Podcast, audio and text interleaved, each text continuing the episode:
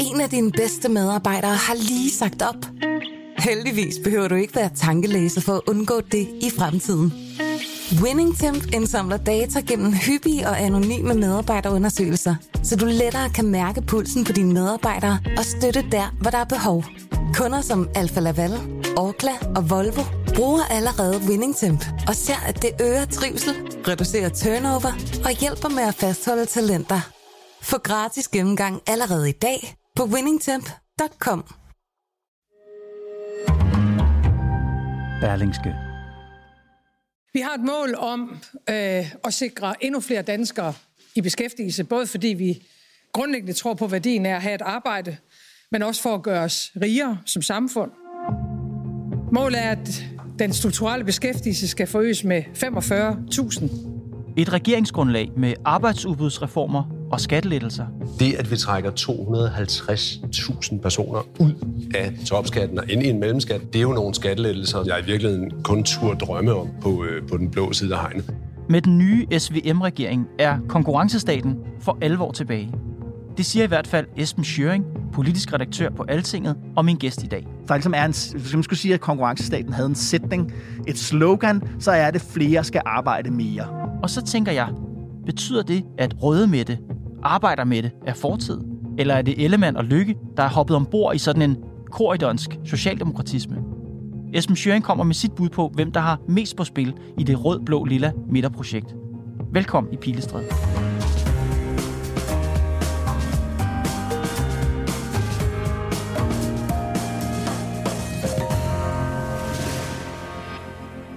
Hvad er den store historie om det fænomen, vi kalder regeringen Mette Frederiksen 2? Øh, den store historie er, at Mette Frederiksen har erobret øh, midten af dansk politik, og hun har erobret den ved at sætte sig i spidsen for den tradition, der har været ført i dansk politik de sidste 40 år, og som vi indimellem kalder konkurrencestaten, som Bjarne Korydon også sådan henførte sit projekt til. Så når man i dag siger, at Mette Frederiksen er en fuldtonet konkurrencestats statsminister, så kan man godt blive ringet op af nogle socialdemokrater og sige, hey, jo, jo, wow, wow, vent lige lidt, der er også nogle balancer. Og det er rigtigt, der er nogle andre balancer, end den Korydon efterlevede. Men det er en konkurrencestat i den forstand, at målet for den her regering, det er at udvide det økonomiske råderum, mm. og det vil de gøre ved at udvide udbuddet af arbejdskraft. Betyder det, at røde Mette er væk? Øh, ja, det har hun været på vej til at være i lang tid. Allerede fra sommeren 2020, altså et år inden, øh, der kan man begynde at lægge mærke til den her, den her, den her drift mod midten. Den tale, hun holder, da sommer, øh, Folketinget går på sommerferie i 2020. Efter den første bølge af corona, kan jeg godt huske den sommer der, hvor der lige var det der break, hvor vi tænkte, wow, mm-hmm. nu, skal vi, øh, nu skal vi bare ud og på Roskilde Festival og være ude i solen. Jeg kan mærke, at optimismen er ved at have godt tag i Danmark. Det er dejligt, og jeg deler den. Og i den tale kan man se, at hun lige pludselig lægger enormt meget vægt på dansk eksport og dansk konkurrenceevne.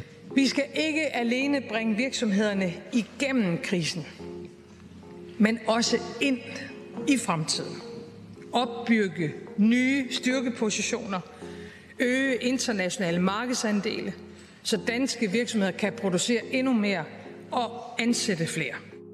Og det er kernen, så at sige, i, øh, i konkurrencestaten. Det er den her politiske bevidsthed om, at halvdelen af de penge, vi tjener, dem tjener vi på at sælge vores varer til udlandet. Og derfor så er øh, vores evne til at tiltrække kapital til Danmark, og vores evne til at sælge vores øh, varer øh, relativt billigt øh, vigtigt. Og det vil sige, så dukker den her sådan tanker om, at, at, at vi skal sørge for at kalibrere vores velfærdsstat i forhold til det. Øh, den, den dukker allerede øh, op der. Og den har været på spil i Socialdemokratiet i lang tid. Mm-hmm. Altså, det går helt tilbage til Nyrup og Lykketoft også. Da det stod klart, mm. hvordan ministerposterne blev fordelt, mm. der skrev du på Twitter, det er en meget socialdemokratisk regering. Mm. Hvad mente du? Jeg mener, at det, der har været det helt store spørgsmål, øh, og som jeg det også, når du taler til baggrund med, øh, i hele den her proces med, med deltagerne i de her forhandlinger, er Socialdemokratiet villig til at give finansministerposten fra sig? Og der var svaret fra Socialdemokratiets side, nej. Og det er vigtigt, fordi at Finansministeriet er statsministeriets muskler, hvis du forstår, hvad jeg mener. Og det vil sige, at den, der, den, der har statsministerposten, vil også altid gerne have øh, finansministerposten. Sådan har der været de sidste 40 år, fordi det, det er der, magten er i en regering. Og Anders Fogh Rasmussen øh, var jo selv ude her for for en måned tid siden, der, der de her tanker om, hey, kunne det blive en SV-regering i en eller anden kombination, så var han jo ude at velsigne det projekt over for, over for Jacob Ellemann og over for alle venstre medlemmer og dem, der stemmer venstre. Så det var en god idé. Men, sagde han, hvis det skal være en ligeværdig regering, mm. så, skal, så skal Venstre have finansministerposten, fordi det er der, al magten løber igennem. Men, og det fik de ikke. Men da du skrev, det er en meget socialdemokratisk regering, så tænkte jeg, ja, det er også en meget socialdemokratisk mandatfordeling. Ja. Altså 50, 23, 16. Ja.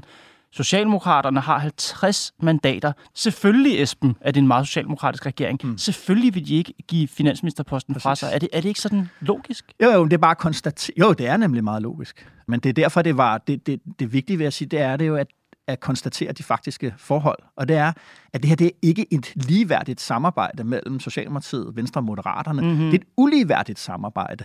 Og det er et samarbejde, hvor øh, Socialdemokratiet sidder for, for, for, for, de sidder bag rettet. Det er Mette Frederiksens skib, og der er Lykke og, og Jacob Ellemann, de er matroser på det skib. Har Venstre og Moderaterne, hvad skal man sige, har de sovet timen i forbindelse med uddelingen af ministerposterne? Har de bare indset, sådan er realiteterne, det må vi bare rette ind efter? Øh, de har ikke sovet i timen, altså ikke i forhold til, til altså det øjeblik, de beslutter sig for at gå ind i regering, så synes jeg, de har besluttet sig for, jamen selvfølgelig bliver det med, med, med Mette som statsminister, dermed også en, en, en socialdemokratisk øh, finansminister. Ikke? Mm. Så, så hvis de har sovet i timen, så ligger det noget, noget før. De, jeg vil i hvert fald sige sådan, for Jacob Ellemanns vedkommende, at det her et kæmpestort sats, og det siger han jo også øh, selv, at det, det, der er risiko øh, for partiet forbundet med det her, men det er, han føler ikke, at han var i en situation, hvor han kunne vælge risiko fra, så at sige. Mm. Øh, så han har valgt mellem flere forskellige risikoscenarier, så han gået ind i det her. Øh, så jeg synes bare, det er vigtigt at gøre opmærksom på, at der er et hierarki her, og det hierarki, der er Socialdemokratiet øverst.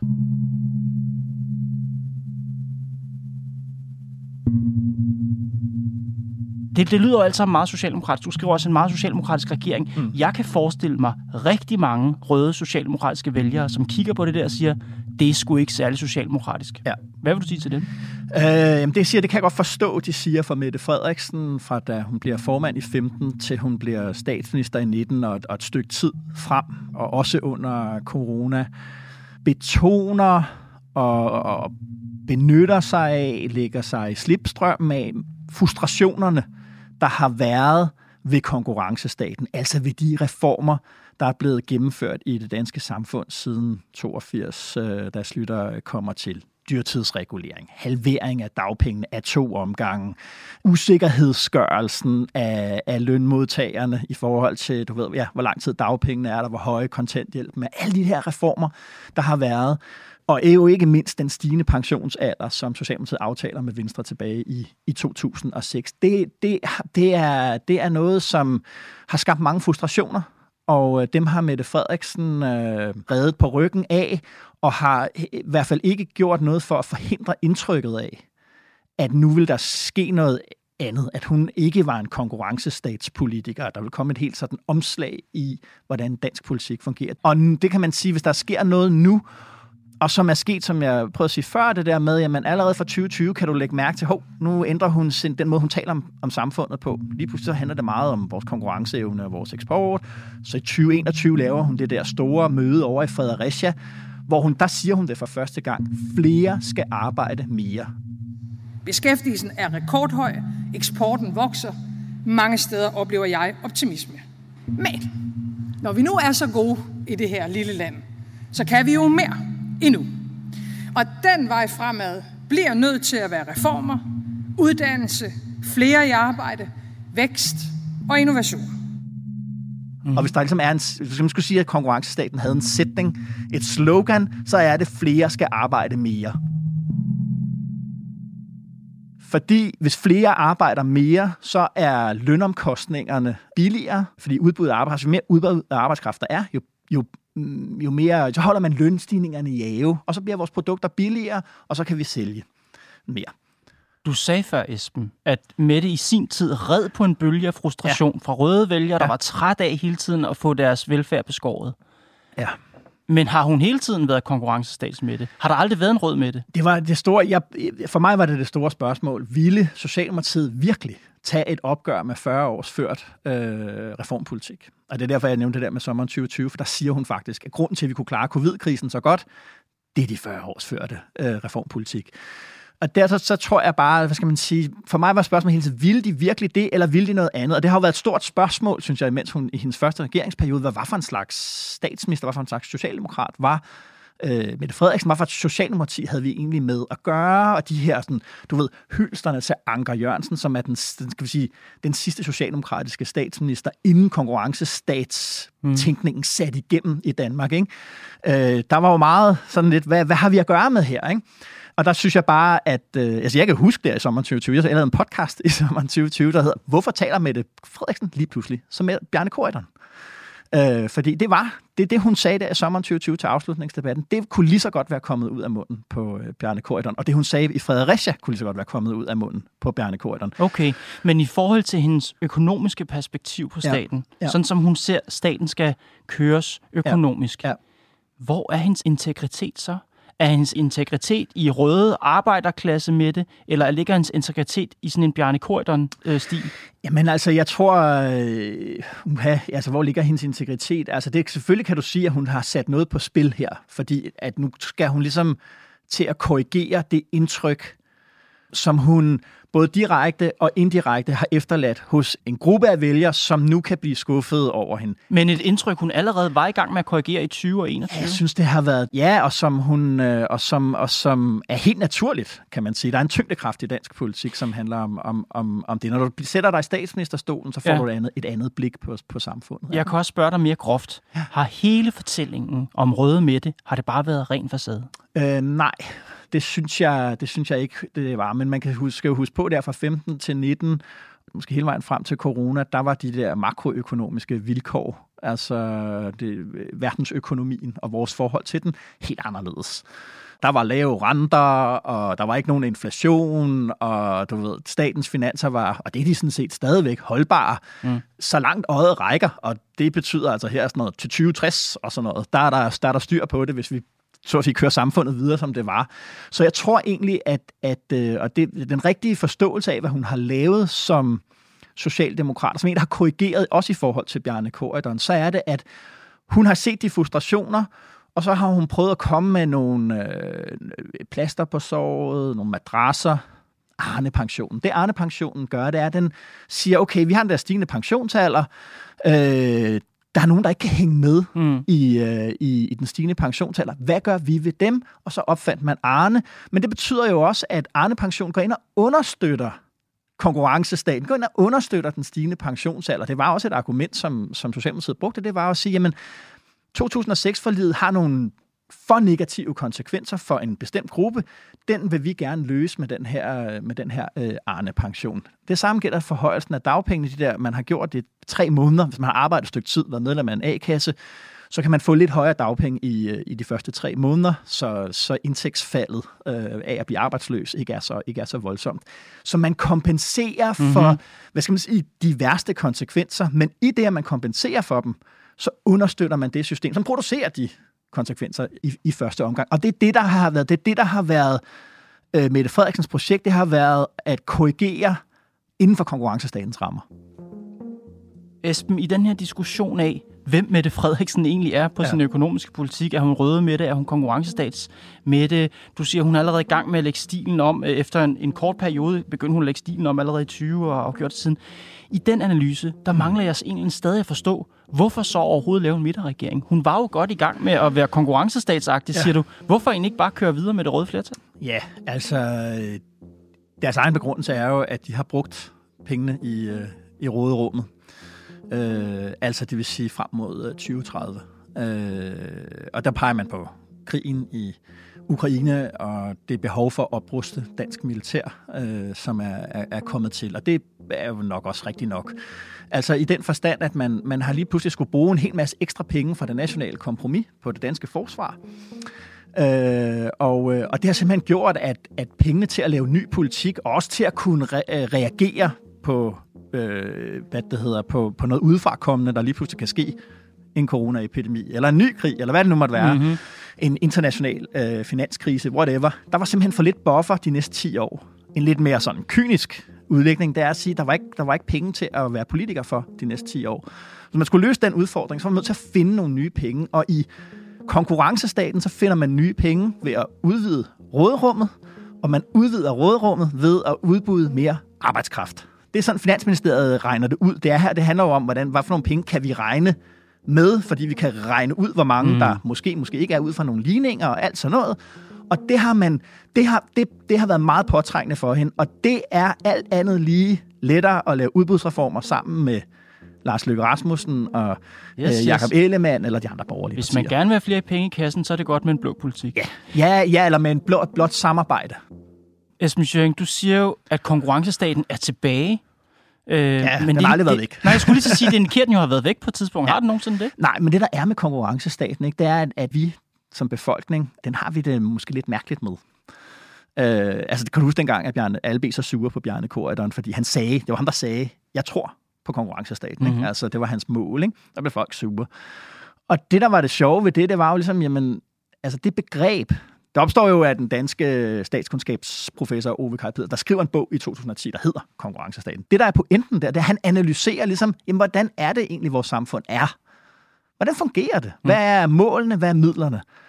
Og når vi bliver gjort opmærksom på det, så bliver man gjort opmærksom på, at, at de der gamle idealer om velfærdsstat, den kvalificerede fritid, øh, der alle skulle have adgang til, øh, alt det der, de varme værdier, så opdager man, hov, det som staten, øh, øh velfærdsstaten egentlig går, der bruger sin tid på, det er at mobilisere os til arbejde hele tiden.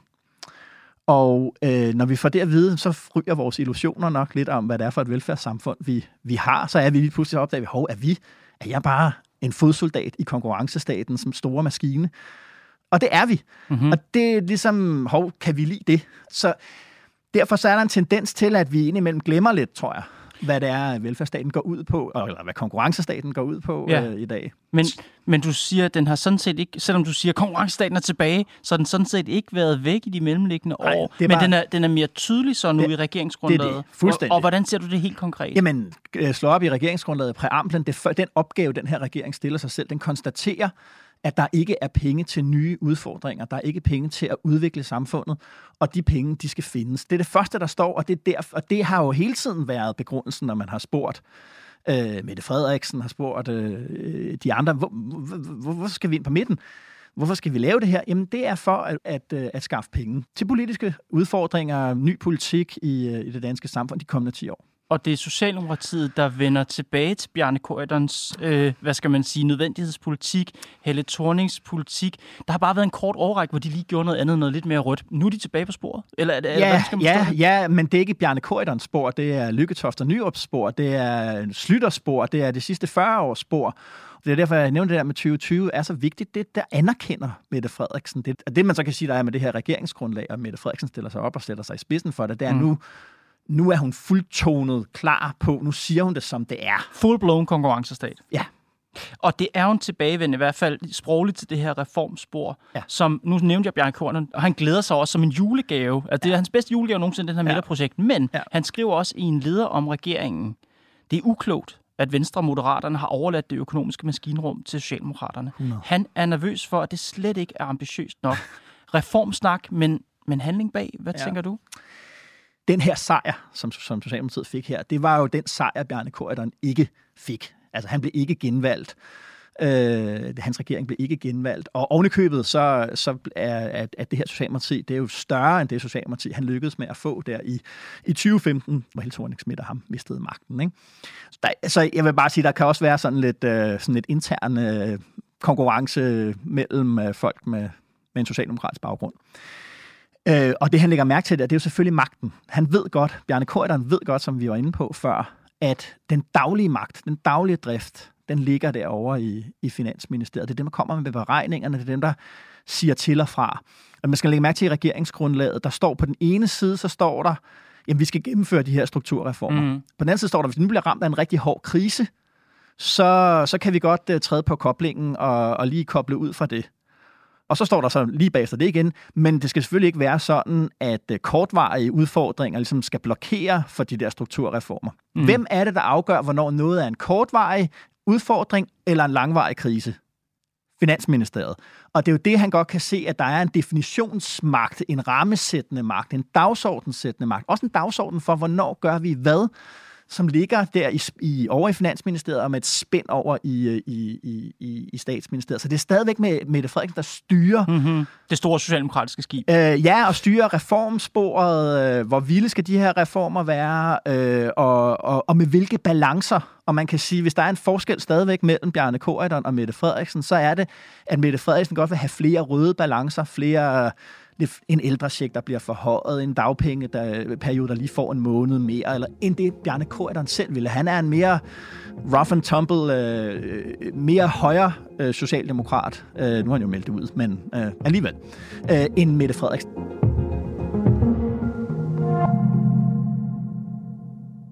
Nu sejler det her socialdemokratiske skib i hvert fald. Jo, det må man sige. Og øh, øh, Venstre og Moderaterne er afsted på som matroser. Og jeg tænker, Esben, hvis troværdighed er mest på spil her? Mette Frederiksens eller Jakob Ellemanns? Ja, jeg synes klart, Jakob Ellemann. Øh, det har jo også været, altså hele indflyvningen til det her har jo været, at han har måttet opgive den der benhårde kritik af Mette Frederiksens moralske og demokratiske, synes jeg også, valør. Den har han måttet stå og spise for åben skærm. Han var nødt til at holde et møde med Venstres hovedbestyrelse, hvor han skulle forklare sig. Og det bliver meget interessant at se, hvordan de andre borgerlige partier, konservative, Danmarksdemokraterne, Liberale Alliance, kommer til at reagere her de næste øh, måneder. Fordi at altså, han kan miste stemmer. Og hvordan reagerer Venstre, hvis der nu er nogle meningsmålinger, hvis der nu sætter sig nogle meningsmålinger, hvor mm. han går under 10 procent. Der er altså ikke så langt derned. Venstre fik et katastrofevalg.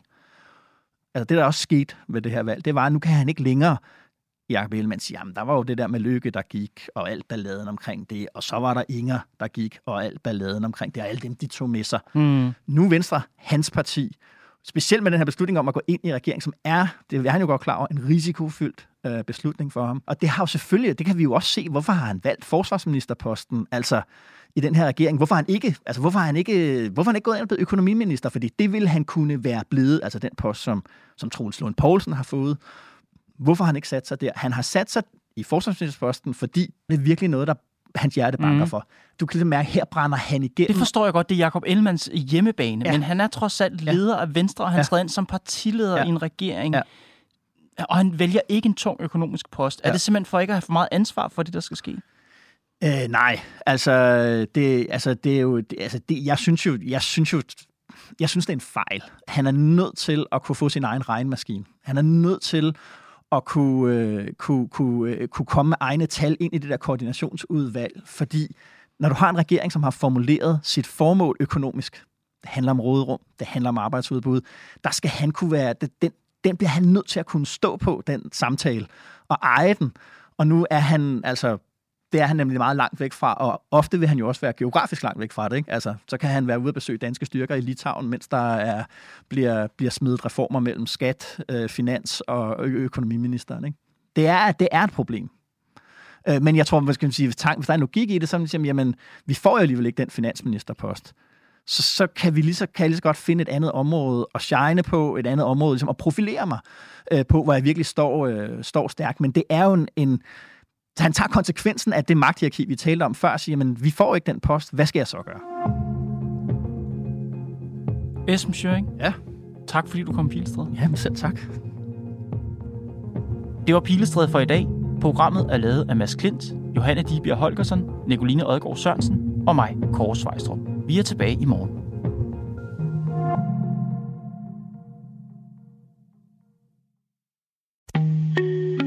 Af dine bedste medarbejdere har lige sagt op.